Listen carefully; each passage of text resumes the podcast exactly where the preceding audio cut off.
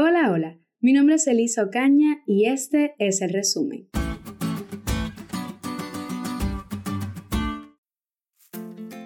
Como ya sabes, la lección para este trimestre lleva como título Administrar para el Señor hasta que Él venga y habla sobre la relación que tenemos con Dios.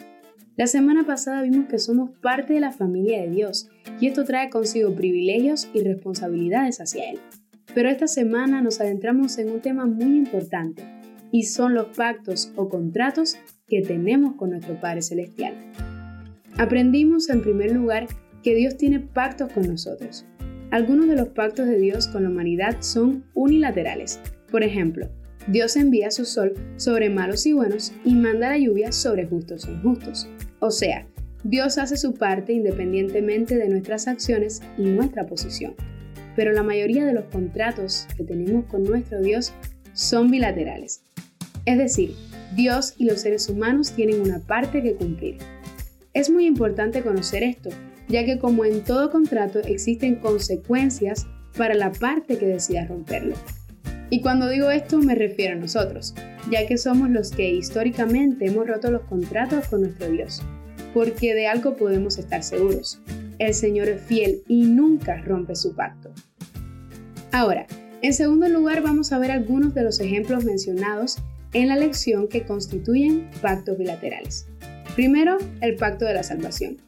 Dios vino a morir por todos y su gracia alcanza a todos, pero la salvación depende de nuestra decisión, porque de tal manera amó Dios al mundo que ha dado su Hijo unigénito, para que todo aquel que en Él cree no se pierda, mas tenga vida eterna.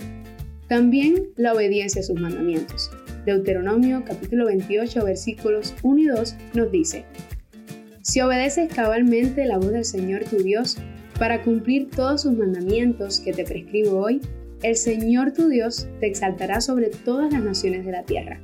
Además, las siguientes bendiciones vendrán y te alcanzarán si obedeces la voz del Señor tu Dios.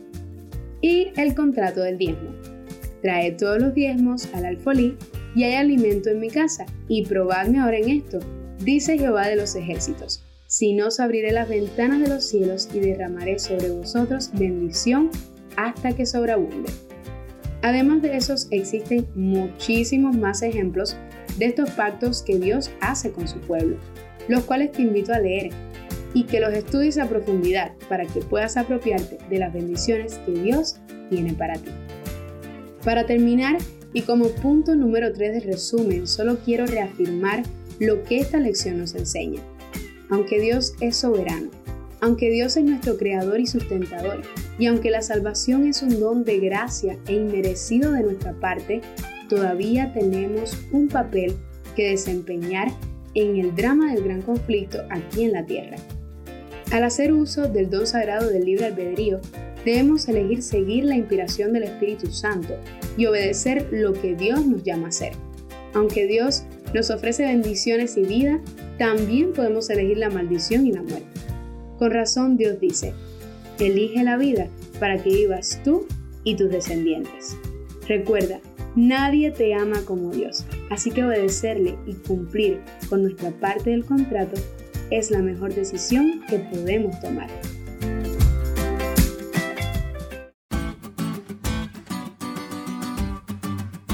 ¿Te diste cuenta de lo cool que estuvo la lección? No olvides de estudiarla y compartir este podcast con todos tus amigos. Es todo por hoy, pero mañana tendremos otra oportunidad para estudiar juntos.